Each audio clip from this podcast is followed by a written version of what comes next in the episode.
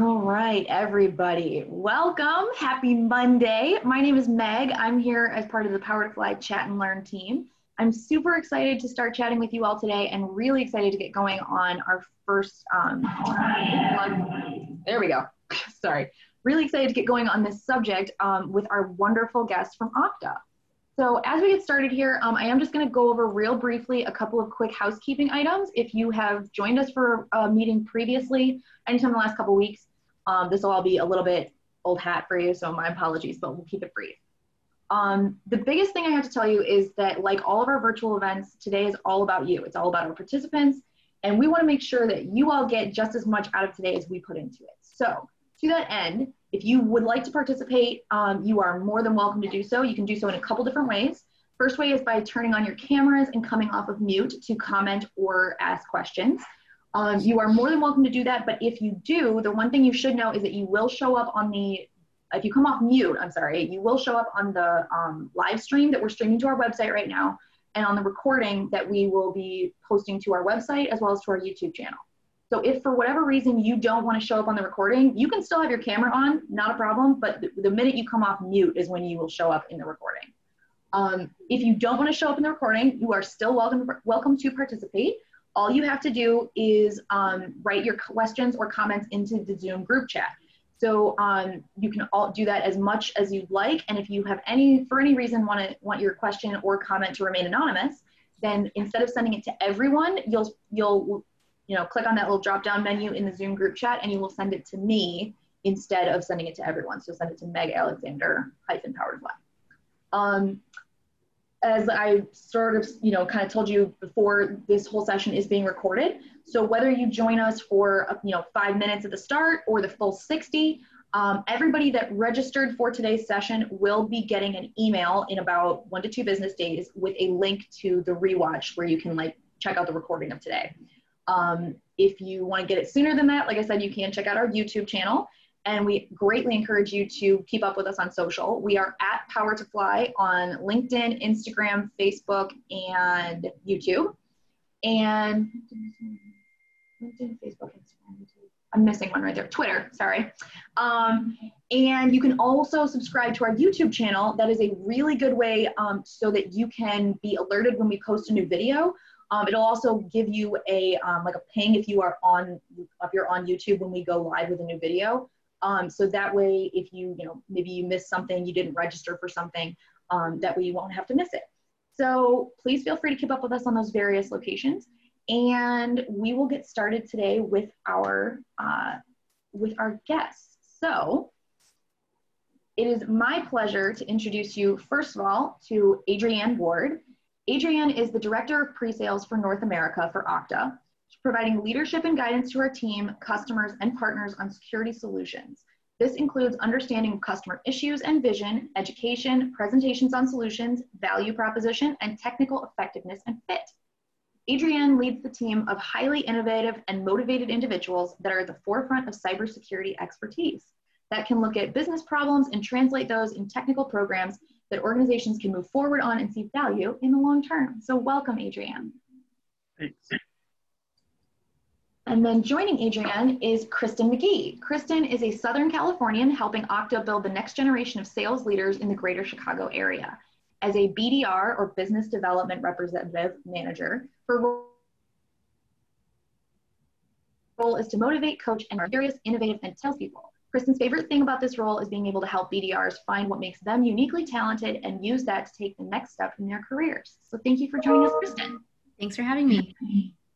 Oh, before we go on, sorry guys, the last thing I was going to tell you is if you are going to come off mute to um, ask a question or comment, totally awesome. We very much encourage you to do so. However, if Kristen, Adrienne, or one of our other guests is speaking, please try not to interrupt them. If it's me, I get paid to fill the silence. So please feel free to, you know, jump in and be like, hey, just, mm-hmm, I have a question.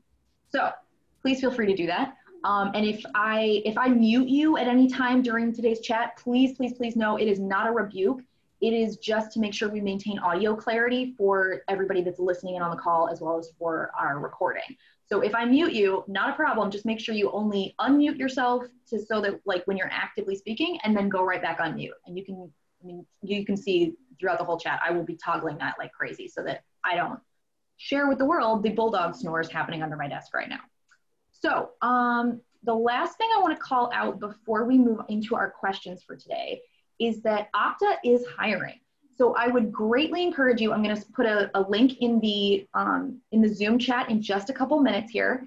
Um, greatly encourage you to follow Okta on Power to Fly. So the link I'm going to give you is going to take you to Okta's um, uh, where am trying to go? It's going to take you to Okta's company page on Power to Fly. So if you go there, there's going to be a pink follow button in the upper right hand corner. Um, I greatly encourage you to check out their open roles. You can also get a lot more info on Okta as a company there. But if you click that follow button, it's going to put you on Okta's follow network. And what that does is it tells Okta and the Okta hiring team that you are very interested in working with them. It also tells anybody at Power to Fly that you are interested in working with Okta. So in case they have us, you know, source for an upcoming role, that is the first place that talent advocates, like what I used to do, um, that is the first place that talent advocates go to look for people that might be suitable for that role um, that's about to open. The other thing it can do is it kind of functions as like your friend that works at Okta um, because it'll give you an alert when they post new roles or if they're going to participate in events like today, our virtual career fair, or um, our mini summits that happen periodically throughout the year. So, um, like I said, feel free to check that link out and you can follow as many or few companies as you want. You can follow and unfollow at will, but I greatly encourage you to check out Okta's um, open roles as well as learn more about their wonderful company. So, before we get started here, um, I'm going to give you guys a chance to check out the questions that are going to be asked. Um, I'll stay on this slide for a couple seconds and I'll flip to the next one and you guys can take screenshots if you'd like. You don't have to because it is being recorded, so don't feel like you have to take notes or anything. Um, but this will give you a rough idea. I'm going to go to our next slide here. So give you a rough idea of the questions that are going to be asked and roughly the, the order they're going, going that we're going to ask them. Um, they're all compiled based on the questions that you guys all submitted prior to today's chat. We took out the redundant ones um, and reorganized them to make it kind of more of a conversation uh, between you all and Okta. So if your question comes up, please feel free to add context or details if you'd like. You're more than welcome to come off mute. Um, if you have a question and you want to make sure that it gets asked, priority is always going to be given to people that are on today's chat. So if you have a question, even if it's already on this list, if you want to make sure that it gets asked and answered, the best way to do that is to come off mute or put your question into the Zoom chat and I will address them as they come in. So um, let's get started here with our first question. This person had written in asking, what's the best way to build relationships with my all male sales team? Wow. That's a big one, right? That's a big one. Yeah. I mean, it's it's one of those ones where how do you build relationships with almost anybody right you start talking to them learn about learn about them right learn about their relationships or family or anything like that like like that helps build that conversation rapport i mean you don't have to go and start talking about things that you don't know about or all of a sudden get interested in you know fantasy football to join in the conversation right um, i think the biggest thing is is be yourself have those conversations and don't be afraid to you know, get to know them. I think that's the biggest thing for me. I would definitely second that. And, you know, I, I, wrote out some answers to these questions, and that was the first sentence I had. Just like any team, it's important that you invest in people's interests, ask them about their lives. I also think just just in any organization, ask people about their lives outside of work. I mean, almost all of us are spending time not in the office. And so what are we doing with the time that we can spend outside? What are we doing with the time that we can spend safely with our friends and family? What are the ways that we're connecting with other people virtually outside of work? So, to Adrienne's point, it's definitely you want to approach it like any team. I don't think that you have to come with like what happened on this weekend's like football highlights right. or what's going on in like the, the fantasy drafts, right? But take an interest. I also think when those conversations are happening, don't just sit there silent. If they're talking about like a really cool play, I would hop in there and say, is that like a really famous football player or are they new to the team or like what's the trend that's happening with that team? I, I would encourage you and challenge you guys to not just sit when there's conversations happening that you can't join. Jump into them. Yeah. No that's a great point. I mean a lot of our male, a lot of the male counterparts have families, have kids, and all that. I mean, a lot of my conversations are about kids and COVID and where are we going right now and how are, how's homeschool going? You know all those different things right. now. And having those conversations i found sometimes people want to have that conversation. They don't want to just not have that personal they just don't want to talk business all the time because we're doing business it seems like more and more. And everybody's on zoom eight to ten hours a day it seems like. Mm-hmm. um, and i think having a little bit of a personal conversation some people it eases the tension and gets people talking. Absolutely. I think that's a really good thing to flag you know is that you can ask people about you know especially if you're worried about relating to maybe your male coworkers yeah, you could start off with something like sports or something, but that's not a one size fits all. And just like you don't want to be asked only about like, well, what happened on, you know, Real Housewives last night or what, you know, what recipes are you making, blah, blah, blah. Like people are not one dimensional. And so if you treat other people like they're allowed to have opinions and interests way outside of what maybe the gender stereotype boxes are, it very much opens up the floor for everybody else to feel like, oh yeah, well, you know, this girl loves football and this dude loves needle, you know, needleworking or knitting or whatever. Like it's quite all right to like things just because you like them. So yeah, yeah. you won't believe how many male people like cooking. Not I can say, oh my god. I, we we've actually started to do um, most of my team is is male, and we actually wanted to do a virtual cooking class. You know, things of that nature during COVID, and most of them are way more into it than I am because I'm not really a great cook. Uh, I don't know if anybody saw, but like Great British Bake has a new season that's on Netflix like, over the weekend, so oh, that'll be on my you, list for next. You know week. that I had that on all yesterday. Uh, I don't want to talk about how many episodes I got through, but hey, I mean, we're not shaming. We're not binge shaming anyone here. Quarantine bread baking everybody of all shapes and sizes is making bread right now. So that's a great topic to talk about. It is. Absolutely. And actually, so Monique is um, talking in the chat over here. She's saying, I haven't had a hard time talking to men at work. They are often more comfortable talking to women about their issues. Men have high suicide rates, trouble in family. After a while, many of the men would rather talk to me about their personal lives than talk to the other men. Um, that is and Monique, that is actually a really good point. And then I think it's also important to clarify that like don't talk about that kind of stuff if you don't want to. Like Absolutely. you're not under any obligation to be like the office mom or the office sister. You know, it's one of those things that like women are usually the ones asked to like plan the parties and that kinds of stuff when it comes to work. So don't take on that extra work unless it's something that you want to do, you enjoy doing. Um, because it's just not, you know, it, it shouldn't be uh, incredibly um, assumed that you'll be willing to talk about that kind of stuff. So, oh, she yeah. says that she volunteers at a men's charity. So that, that is really great, Monique. I'm really glad that your your male coworkers have that resource from you. You can't be all the, all the therapist for all the men in the office. It doesn't work. Nope.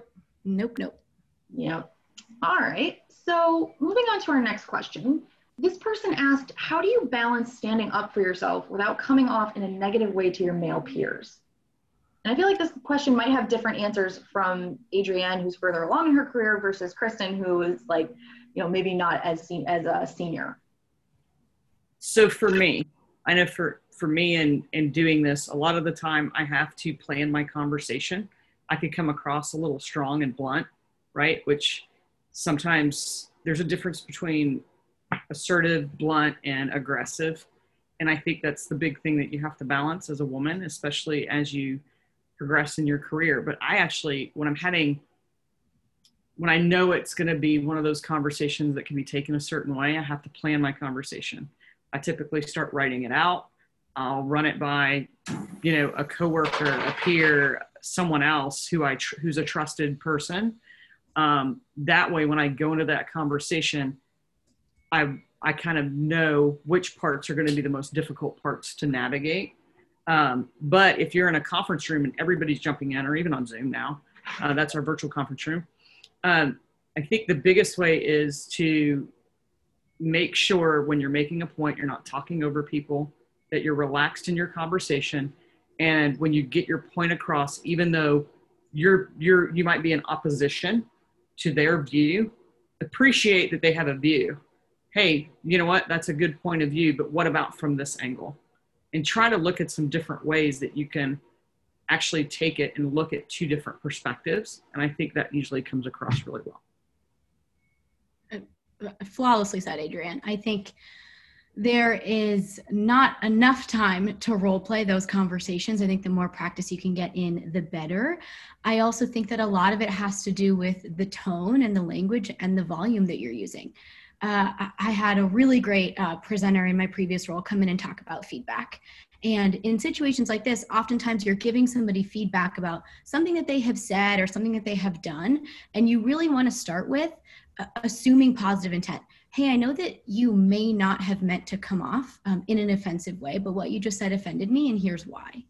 And then that way it's not that was offensive.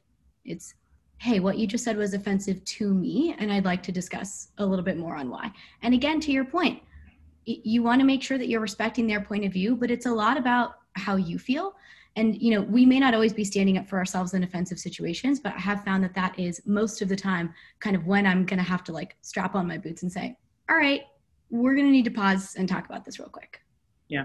And I think it worked not even with male coworkers. I find it too with female coworkers too. You mm-hmm. want to respect everybody's point of view. And I think no matter what conversation you're in, if you're seen in that light that you are very open to looking at all the different perspectives, then the way that you're perceived is you're not perceived in a negative way overall.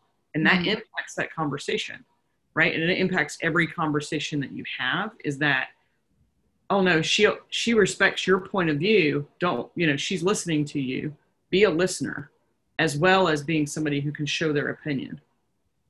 Agreed. And and the last thing i'll say on this too is it, you know we are genuinely pretty in tune with the way that we're coming off. I find that you know not everybody but most people are pretty self-aware. And so if you think that you're coming off in a negative way it is totally okay to say you know what let me take a step back. I just want to make sure that I'm getting the point across in a way that I feel is positive and productive and isn't necessarily coming off as negative. Especially right now when we can't be in conference rooms with people, people don't necessarily see all of our body language. Maybe your audio is not great. And so it's important to say things out loud versus just assume that everybody is on the same page. I couldn't agree more. When we live in a world of Slack chat and text message, mm-hmm. you know, in Zoom, you can't read that body language. You can't hear how people are articulating things all the time, whether email or whatever. You need that. Sometimes put down the, the text and the everything, get on Zoom or meet someone face to face to have that conversation because usually what you perceive as a negative isn't a negative. Mm-hmm. Even if even if you think a peer is being negative towards you and you not coming off negative, having that conversation via Zoom or over the phone actually takes that energy down and it becomes a much more positive conversation. 100%. Very true. Um, so I actually have a, an extension on this question Sarah had raised in the chat. Um, she wants to know if your answer changes or shifts at all when that uh, male is a superior, like somebody's manager. That added power, power dynamic can make these conversations even more difficult to navigate sometimes. It does. I mean, and that's where I, I tend, when I'm how do you put it? When i'm speaking up in level mm-hmm. i tend to plan my conversation and craft my conversations a little bit differently than when i'm casually talking to a peer going head to head with peer. Because i feel like one of the big things that i know that we leverage within okta we actually do a thing where we actually it's called facet five. And it actually it's like the disc or some of the other methodologies where you can actually look at how people communicate and what it does is it really makes you understand that everybody has a different communication style and it makes you more aware of that communication style. So when I'm talking to a lot of my peers, we've done that and we've shared our communication styles. So I know that there are people that I can banter with and we can debate actively and it's not seen negatively. But I also know that there's other people who you can't do that with. You need to be a little bit calmer, more listening, more receptive. When we did that, we also did that up so you know how to communicate with your managers and things a little bit better. I don't think it's a bad thing to actually do that within a team of people so you know how to communicate the best way so you're not seen negative, but also you don't receive things negatively from somebody else who can, communicates differently than you do.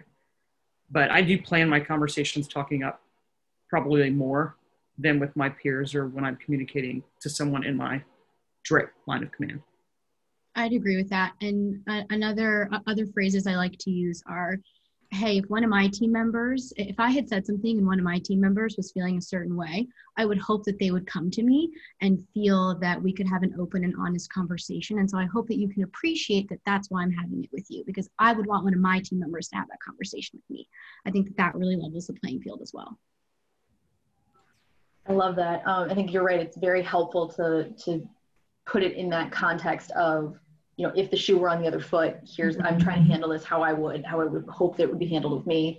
Um, one of my favorites is to just start, especially if you're not really sure how to word something, is to start off with like, hey, I really don't want to come across as negative or as questioning, but I'm not really sure how else to say this, blah, blah, blah, blah, blah. Because mm-hmm. it at least gives the person that, that foundation of realizing like, I didn't want to spend a ton of time trying to figure out a better way to say this. So can we like start off on this basis of, I have good intentions. I'm not trying to question or be a jerk.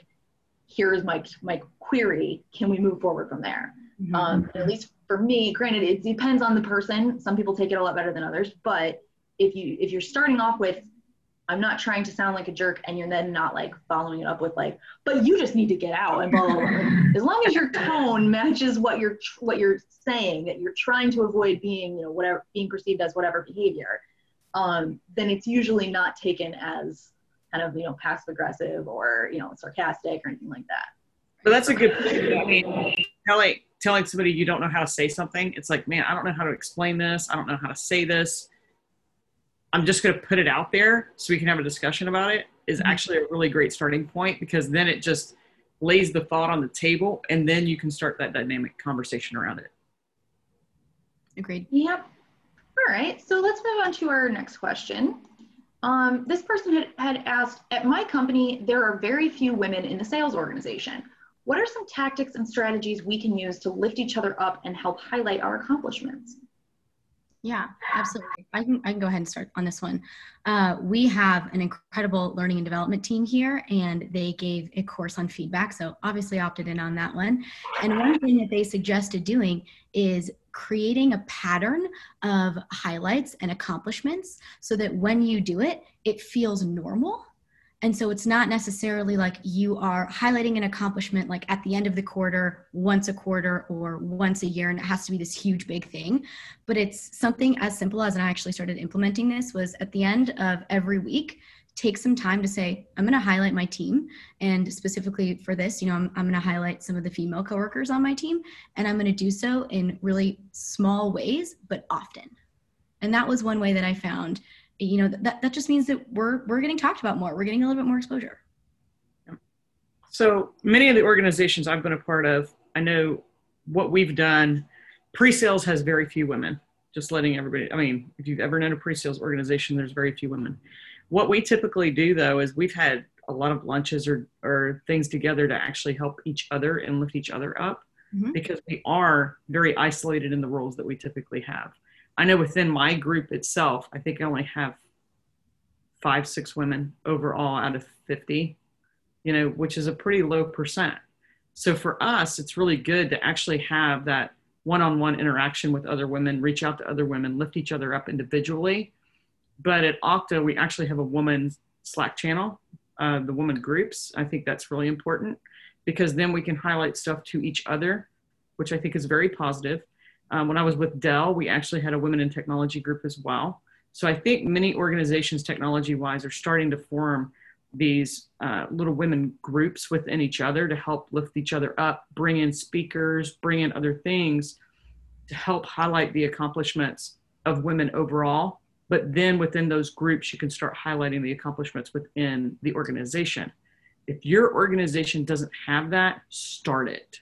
Yep i mean be the one to go out there and start that group because if you start that group you will find so many other women who are very appreciative of having that whether it's a monthly lunch whether it's just a monthly call just to have other women to talk to it is so relieving to find other women that are in a similar situation with you, maybe at work or same strategies or other things, because within a sales organization, men sell differently than women sell.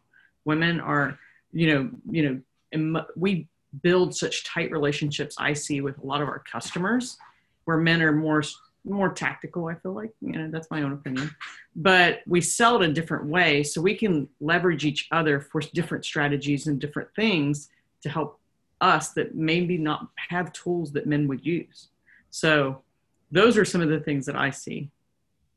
I definitely echo that. And and I think to your point of like being that pioneer woman that gets out there and starts it at, at her own company or workplace, a lot of organizations have women who have done that and they're very open about talking about it. And so I think what what we can do from a tactical standpoint is you know research organizations talk to other women who have started it don't feel like you have to come to the table and and like recreate the wheel a lot of other women at a lot of other organizations have been that person. And so talk to them get their backing hear some statistics hear some program ideas. That way it doesn't feel like such a huge mountain to climb and it's a little bit more of like some steps. Yeah. And if you seriously reach out to your hr department. When i when when i worked at dell my division didn't have the women's group. I reached out to the hr and i said hey i want to do this for my division. And we started the women's group. And they gave us budget which was crazy. I didn't think we could get budget but they were like, oh, yeah, we'd love to have that because we want to increase women in sales. We want to increase women in pre sales. So they actually gave us, it wasn't a lot of budget, but we had a little bit of budget to have an end of year party to, we went, actually went to a Columbus Clippers baseball game. Um, and we got to have like some speakers come in and talk about their avenues and their successes and things like that. And we bought lunch. We didn't pay the speakers, but speakers all volunteered their time. But it was huge. Go to HR and ask them if you could do something like that because it's a huge benefit to the overall morale within the organization. Mm-hmm. All right. So we did have a question that came up in the chat while while we were talking, um, and I do want to throw this out there. Um, Raji had asked, Okta is more solution selling, like ServiceNow, CrowdStrike, CyberArk shouldn't women strong at architect level be considered for pre-sales and sales roles? And actually, Adrienne, if you wanted to go into a little bit about pre-sales, because I personally I don't understand what it is, but I learn a lot while I'm on these chats. So um, just in case there's anybody that maybe isn't familiar with the term.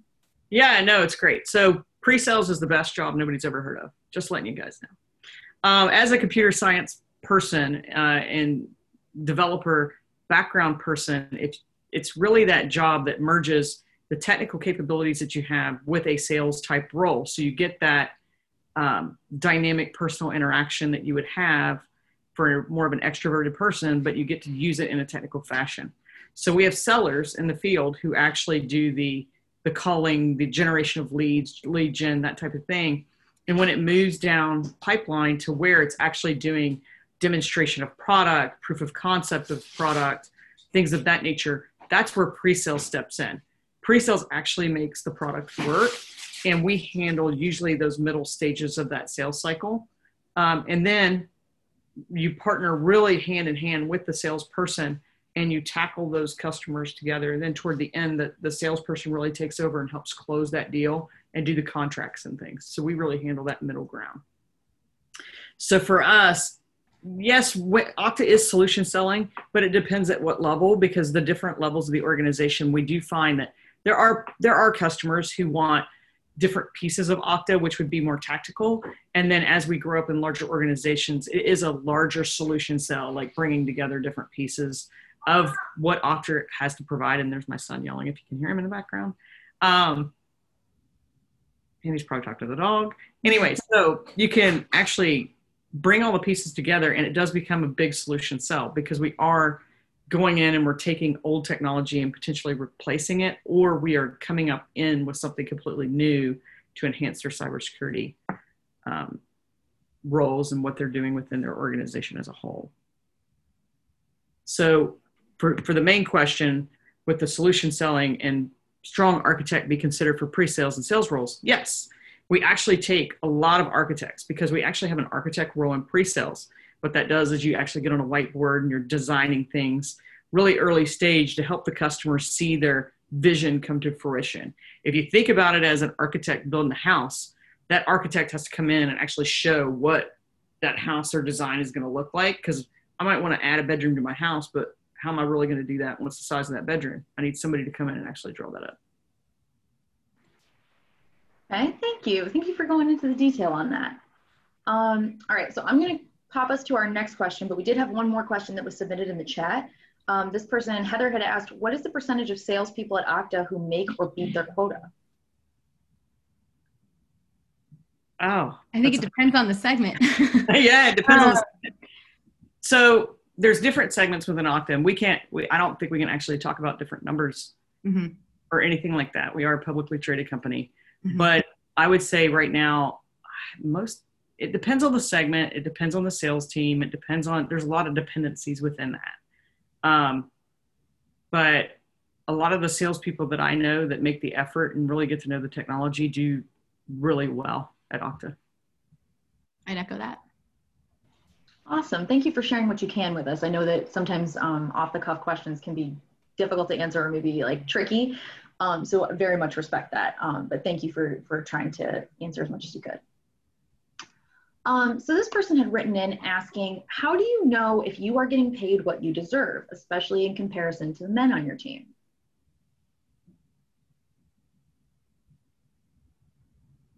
Do you want to take the sales part of that? I think sales has fixed pay scale. Yes, um, I can. I can try. So, um, one thing I did want to mention throughout this is that we're really big on transparency at Okta, and so if I don't know the answer to a question, I'll be transparent that I don't. Um, and so I'll try to answer this to the best of my ability. So I think a big portion of the how do you know it depends a lot on the research that you've done based on uh, your pay band your role what city you're living in and then you know a pay is sort of something that you should be not asking a ton of people about but i do think it's it's a good idea to have a conversation with your manager about it um, that's as much advice as i can give on that one and i do apologize that i don't have more but i think a lot of it has to do with the research that you do uh, surrounding your industry role and your and your pay band Yeah, I mean, I'd echo that. I mean, depending on what you're coming in doing, your level of background skill, there is a paid band that everybody is paid within, depending on level. So for us, it is it is something where you can you can actually I think you can figure out what that band is for your level, but it depends on your role too. I can't compare one of my individuals to one of Meg's individuals because we're in completely different roles and we're actually paid a little bit differently because you guys have commission and we don't. Well, we do, we have a smaller percentage. And some good areas to do that are uh, salary.com. Super helpful. Same with Glassdoor. Glassdoor's got some pretty transparent um, numbers on there as well. Yeah. Absolutely. And it is important to note that, um, you know, things like salary are completely legal to discuss. It's just you, you should probably tread carefully, mostly because, especially in America, I don't know about some of our more international people, but at least in America, salary and money talk in general is so fraught. and so loaded, and people get very upset very easily. And so it's really a, at least in my opinion, again, like total opinion here, it's best to tread carefully, be uh, incredibly respectful of the other person. I never had a problem telling other people what I made because the number of what I make each year does not define who I am. It doesn't define my worth as a person. It's just not, you know, I don't see it that way. There are a lot of other people that disagree with that. Um, so don't feel for, don't feel like you can't discuss these kinds of things because it is like part of your rights as a citizen of America. Um, but definitely know that you know you might you might want to proceed carefully especially with people that maybe you're not as friendly with you don't know uh, you know aren't as close to within the office um, just because that can get to be a very touchy tough subject for some people Meg made a really good point too. Is different cities have different pay. We and there's tier one cities, tier two cities. So location makes a big part of that. Like San Francisco is a really high pay area compared to where I live in Ohio. Mhm. So if you ask another employee or someone about pay, there's a lot of things that go into calculating pay for where you live. So you have to be very, very careful about those conversations because there could be a lot of other factors that are compared that are into that conversation. Agreed. Monique and uh, Serena are on the chat um, bringing up some very, really awesome points. Um, that women tend to take more time off than men, have more work-life balance, and so that can be, you know, kind of change the conversation a lot. Um, there's also um, the fact that, like Serena's saying, salary conversations are so loaded, and we have an opportunity as a culture to normalize these conversations so that we can help try and solve that pay gap, especially between genders. Um, but I think the more, you know, the, the more we try and change these things, the more you have to kind of realize that what you're pushing against is not that other person. It's not, you know, just because somebody else is paid more than you, it's not that should you shouldn't be mad at that person. The idea is, you know, to look at that and say, okay, well, what do I need? To, how do I need to negotiate differently, or what of this information is useful to me, so that I can better evaluate whether I need to be paid more or whether I'm at a decent rate based on my experience, my location, all that all those kinds of considerations. You know, as the organization, I don't ever take vacation into consideration when I'm hiring women to men. Just letting people know, um, because I actually think having a child and things like that, men should be able to get time off for that, not just women. So I'm a little bit, maybe I'm a little bit different on that aspect. And as a woman and leader within the organization, I don't really look at women taking more time off as part of it either. And right now during COVID, I know that the majority of women are the ones having to homeschool kids because we saw that in the spring. Um, we saw a lot of other things when it comes to the kids at home and things like that. But I think too that's where organizations need to also be a little bit more understanding of the stressors that are there and you need to be very aware of some of the other um, resources that are available to help deal with those stressors. Yes, absolutely. Um, okay, so moving on to our next question. Um, this person had asked, what is your strategy to keep your current clients and attract new clients during these difficult times? Additionally, how is Okta pivoting into the remote or virtual climate? Adrienne, do you want to start? You want me to go ahead? No, I, I, can start if you want. So I know a lot of the things that we're doing to, to attract and keep keep clients. Um, we're doing a lot of roadmap sessions. We're doing a lot of other sessions rather than just pure tactical selling, right? We're trying to be a little bit more strategic with the clients that we currently have and let them understand where we're coming from from a product standpoint and just maintaining that communication. We've also, I know certain reps have sent like care packages to certain clients who are long-term clients and customers. Um, I, we work with different partners that have actually done the same thing. That way, it shows that we are here, we are listening, we want to help, not just in business, but we actually want to help you as an individual. Pivoting to the remote part, uh, it's been interesting. Okta to me has been one of the most supportive companies actually becoming a remote workforce. We actually offered a lot of support to individuals with um, remote work from home budgets where we can buy standing desks and chairs and equipment to make people have that office at home if they didn't have that already. And I think Okta has been so supportive in that regard that it's really helped support my overall team and make my over my overall team a little bit more successful. Definitely, and I'll add on here um, as as a BDR manager, helping to support my BDRs is we are dealing with uh, prospects who are coming in inbound. They have raised their hand and said, I'm interested. But that didn't mean that we were having easy conversations. And so, something that I love that we did is we were fortunate enough as an organization that we do have a technology that is helping people in this really challenging time. But the thing that I want to hone in on is that, that our founders did not say, We are benefiting from this pandemic.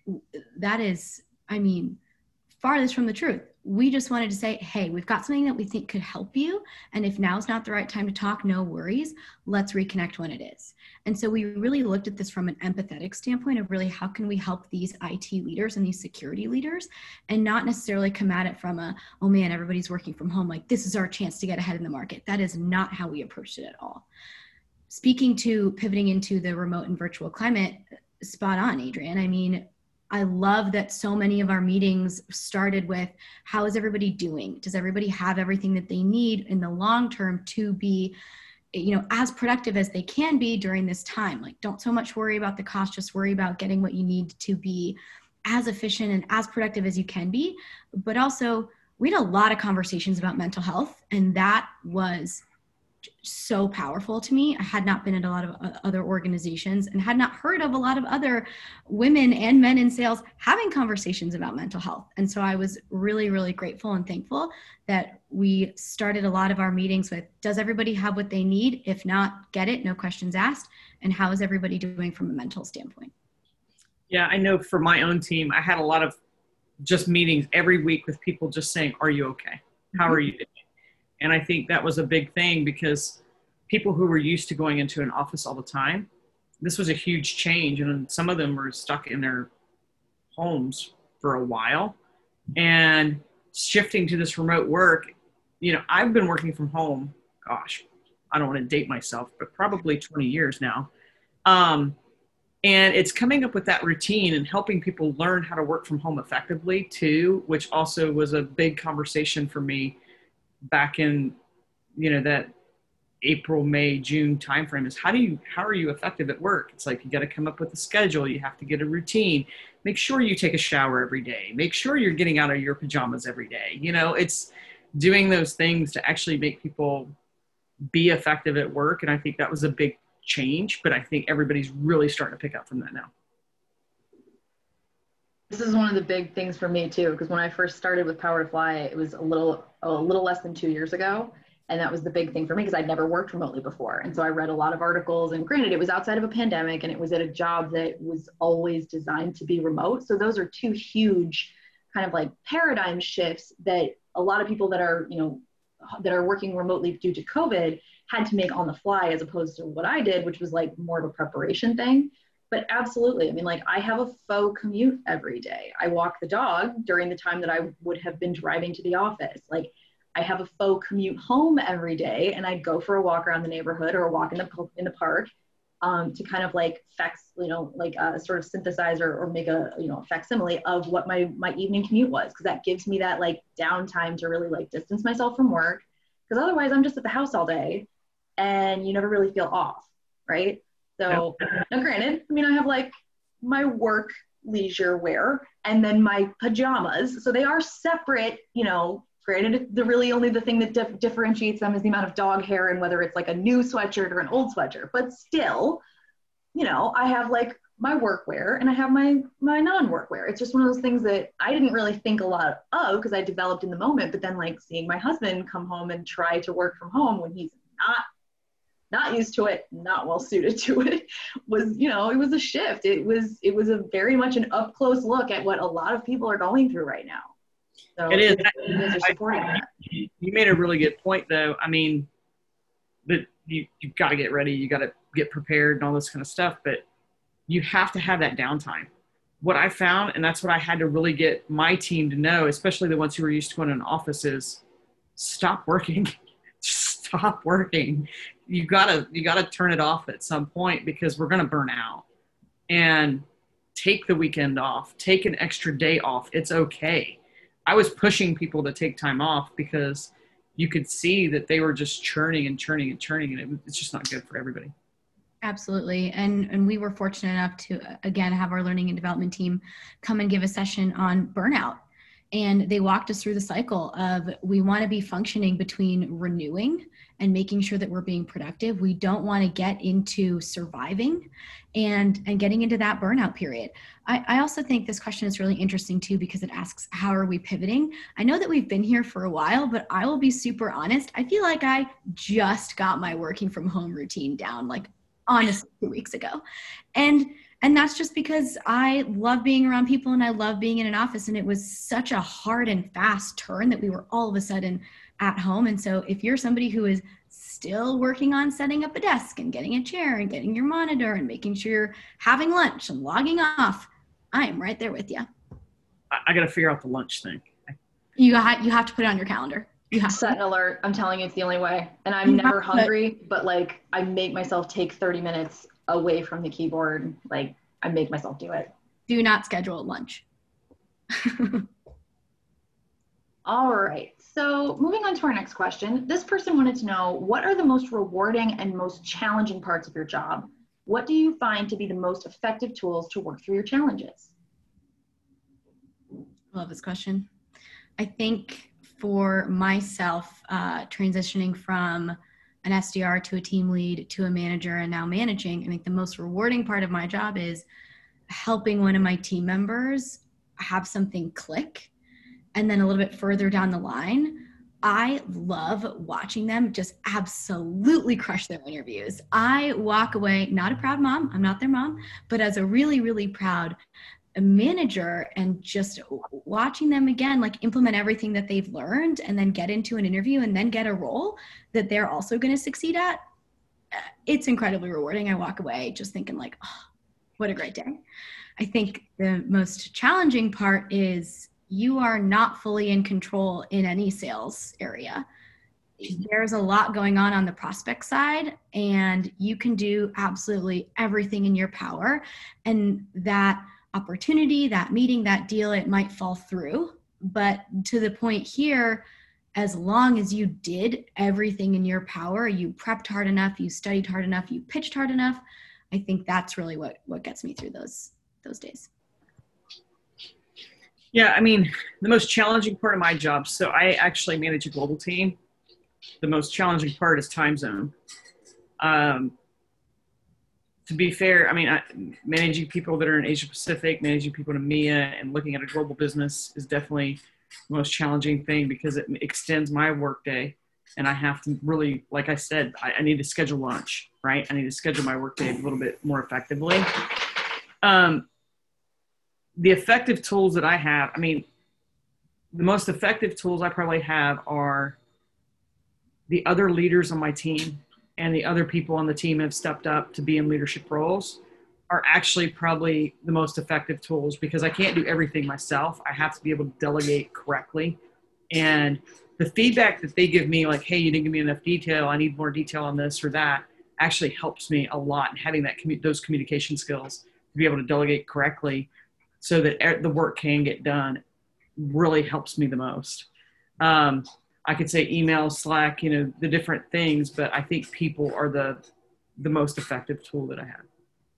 I'll agree and I'll tack onto that. It's been really challenging to onboard people remotely. We have a saying with the other BDR manager peers it's not impossible, but it is challenging. And leaning to other people who have found success in the role um, from onboarding virtually and, and now shifting to virtual, that is such a huge weight off of my shoulders. And I'm so appreciative to them. So I definitely think um, spot on, Adrienne, thinking about how can we leverage um, other folks on our team and how can we delegate and help each other okay so a question that just got submitted in the chat um, monique had asked what can i do to connect with women at work it may seem like a strange question but i spent a lot of time isolated and bullied by females as a child if women need the connection i would like to start a women's support program I've connected to men at work by being the office mom and being interested in men's issues, and that really stopped the isolation for me. But that doesn't solve the problem of not having other women to talk to at work. Yeah. Um, it's, by the way, I, I totally get where you're coming from. So the thing for me is you have to see that women typically in the in a technology role are very independent. They don't have a lot of other women to look at right now. So it is making that connection. Reach out. That's the, the first step is to actually have that first conversation. Once you have that first conversation, uh, it becomes much easier to talk to a lot of the women that you work with. And you have to make that first step. And if you have different women that you work with, maybe you have a lunch or a virtual lunch, you know, where everybody can just come and talk about what's going on in the day and what's going on. Um, but really, it's being open and having that first conversation is the, bit, the best way to go. That's really it. And it's mainly, it's just saying, hi, how are you? You know, how are you getting through this pandemic? You know, any easy question that might not be work related. I, I definitely agree with that. I think if you want to get something like that done, you have to be a little bit vulnerable. And so, I mean, if I was in that position, I would say, hey, uh, you know, I, I want to reach out. I want to start a women's group. The reason I haven't yet is, and again, this is sensitive information. So if it's something you're not comfortable sharing, that is a okay. Uh, but I would say, you know, the reason that I've been hesitant is because I've just actually had some poor experiences in the past. And so I might be approaching this in an awkward way, but I just want to let you know I'm super interested in this and I am being vulnerable right now and asking you to participate in it with me. Right. I, I mean, being honest is really the best, the best way. Mm-hmm. Yes, very true. Okay, last one that we'll take from the chat for now. Sorry, guys. Um, Kate has asked, what does the onboarding process look like while you guys are remote? Mm, you, Kristen, your onboarding process is probably a little bit different than mine. Yes. Uh, the pre-sales onboarding process, it's very technical. Um, but everybody at Okta kind of starts the same way. You receive your laptop day one. Uh, then you go through a, it's actually, I did remote. So it was actually kind of cool. Chris, I don't know if you did remote. we all got on a web webinar for about two hours, but we all got to really meet each other virtually. Then we actually, for sales, you go to a sales boot camp for a week. And that was really nice because I got to meet sellers from all over the world. There were about 50 people, I think, in my sales boot camp. And you got to meet all the people that were started about the same time as you. And even when we went to SKO and stuff, it was like all of a sudden you have 50 fast friends at Okta, which was great.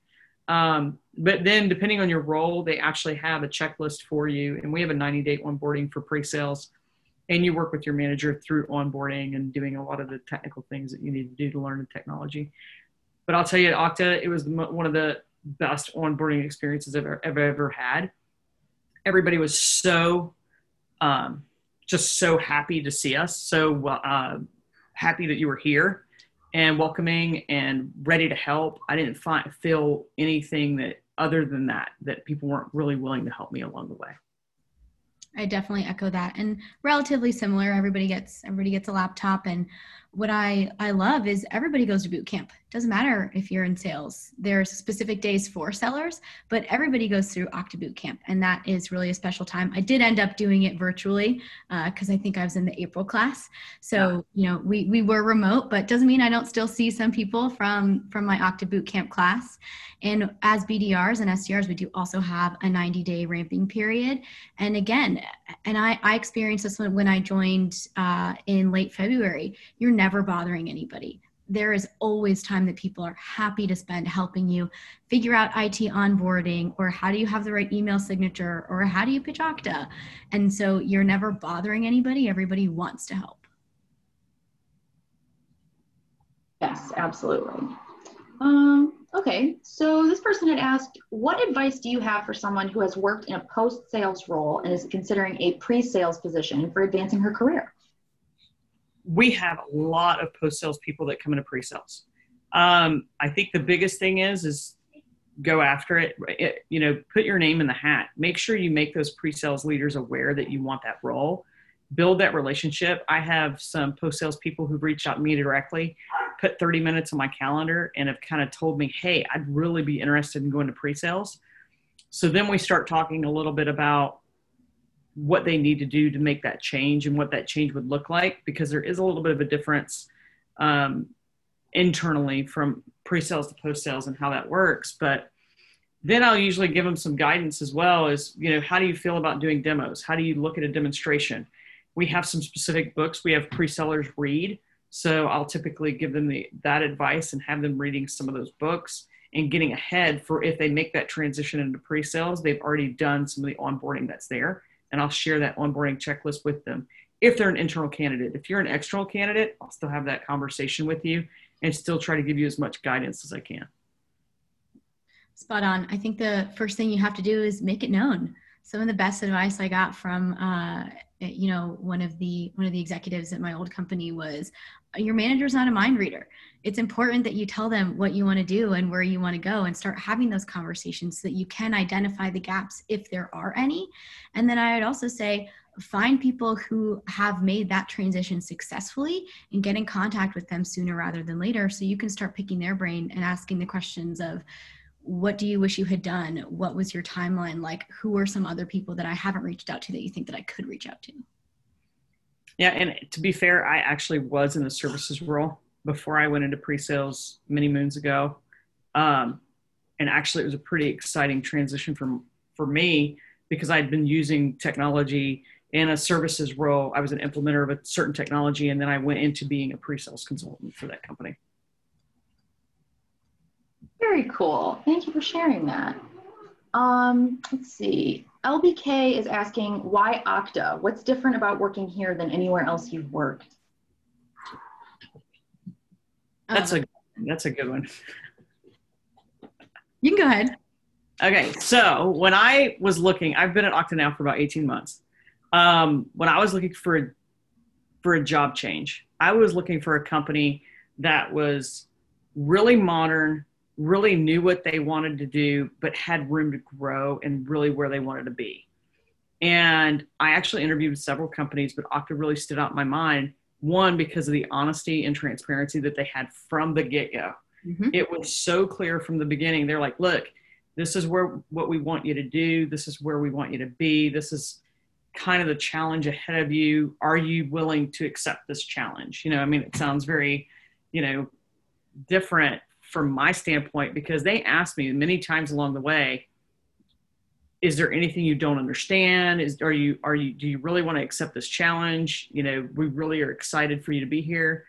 And the difference here and, and it's really hard to put into words because i've worked at uh, several places but here everybody's happy to be here. Everybody sees how their job moves in a lot of ways moves the needle and helps okta progress as an organization uh, for the most part, I feel very listened to. I feel very um, respected, and everybody's open to ideas and just conversational. Like I said, I've never been to a place where everybody was so happy to see me start. Everybody was so welcoming. I mean, it wasn't. I, I was a little bit floored by it. I even was. I've told several people. I'm like, that was the biggest surprise to me. And coming on board was that everybody was so happy for me to be here they were very helpful, very welcoming, and I still feel that way today. And anybody who's new who's come on board, I've tried to reciprocate that back and be as well welcoming and helpful to all those people. Extremely well said. I still actually have them tabbed and starred in my Gmail non-Okta uh, email of the, the welcome notes that I got. Everybody was really excited to welcome me. And now that sets the tone. I'm always excited to welcome other folks to the team. I think other reasons why Okta, it, it has just been such such a joy to be at an organization that has been so understanding and empathetic during these and i hate to say it but during these unprecedented times that just really speaks to our one of our core values of empowering our people making sure that we are listening to them i genuinely feel heard and if not, I know that there's a place for me to go to feel heard. Um, my mom gave me the best advice, and she said there's three things there's who you're working with, what you're doing, and who you're doing it with. And I just genuinely feel like those boxes are checked every single day here. I really like who I work for, I love who I work with, and I love what I'm doing at a place uh, that really cares about the work that I do. So, everything that you said with all that tacked on. Yep. Excellent. Um, well, I just want to thank both of you for taking the time out of your day to spend with us. Um, before we get rounded out here, because we only have two minutes left, it always goes so quickly. Um, I want to call out one more time that Okta is hiring. So I'm going to put that link um, that I posted earlier down in the chat again. That way, um, anybody that's joining us maybe didn't join um, earlier, or maybe wasn't didn't quite catch it. check out the link that I'm putting in the chat right now. Um, you can make sure that you follow Okta on their company page on Powerfly. It's going to tell you when they post new roles. It's also a really great thing to do if you check out the um, the roles that they have listed right now and you're not the, none of them are a really great fit for you. That is a really smart thing to do. So that way you get an alert when they post new roles and you don't have to keep circling back and hoping that you know the job alert subscription that you set up will catch that Okta role. Um, so for both of you, I know we've already talked a little bit about your favorite part of working at Okta um, but do you, either of you have any tips for someone who's interested in applying? If you know anybody who works at Okta we give employees a really good referral bonus, and we hire a lot of people off referral. Um, if you don't know anybody, that's okay. We, you know, I get a lot of resumes and stuff uh, altogether, but reach out to people who work at Okta. People are very willing to bring people on who are, are great skilled people and are good people. I'd agree with that. And then I'd also say, just because I don't have a BDR job posting right now, it doesn't mean that I might not shortly. And so, even if there isn't an opening for a role that you feel super interested in, I would still reach out to the recruiting team, make your make your name known. Yep. No, that's a great point, Kristen. And don't forget, guys, if you go and apply via via Power to Fly, um, there are multiple people throughout the process on our side that follow up on those um, applications. People like the CSM, the sales team, or talent advocates um, that make sure that nobody gets you know falls through the cracks or gets kind of like stuck at a specific process. Um, so just you know make sure that you go out and check those out um, the other thing i'm going to submit here in the chat one more time a um, couple different links the first one is going to be where you can connect with the host and speakers it's their linkedin profiles so please feel free to check those out if you'd like Um, and then I'm also throwing up one for our upcoming chats. Um, we've got more chats happening this week. Um, so please feel free to check those out. Um, there's a couple more that I'll be hosting, as well as Nicole and Mariella. So please check those out, and I hope to see many more of you around this time next week. Um, let's uh, hope everybody has a happy Monday and a great rest of your week. And thank you so much, Adrienne and Kristen, for spending time with us today. Absolutely. Thank you so much. Please, please reach out and connect with us. Uh, the two of us are obviously, and our DIB team, we're really, really passionate about hiring more women. So please reach out to us. Awesome. Thank you both. Thank Have you. a lovely day.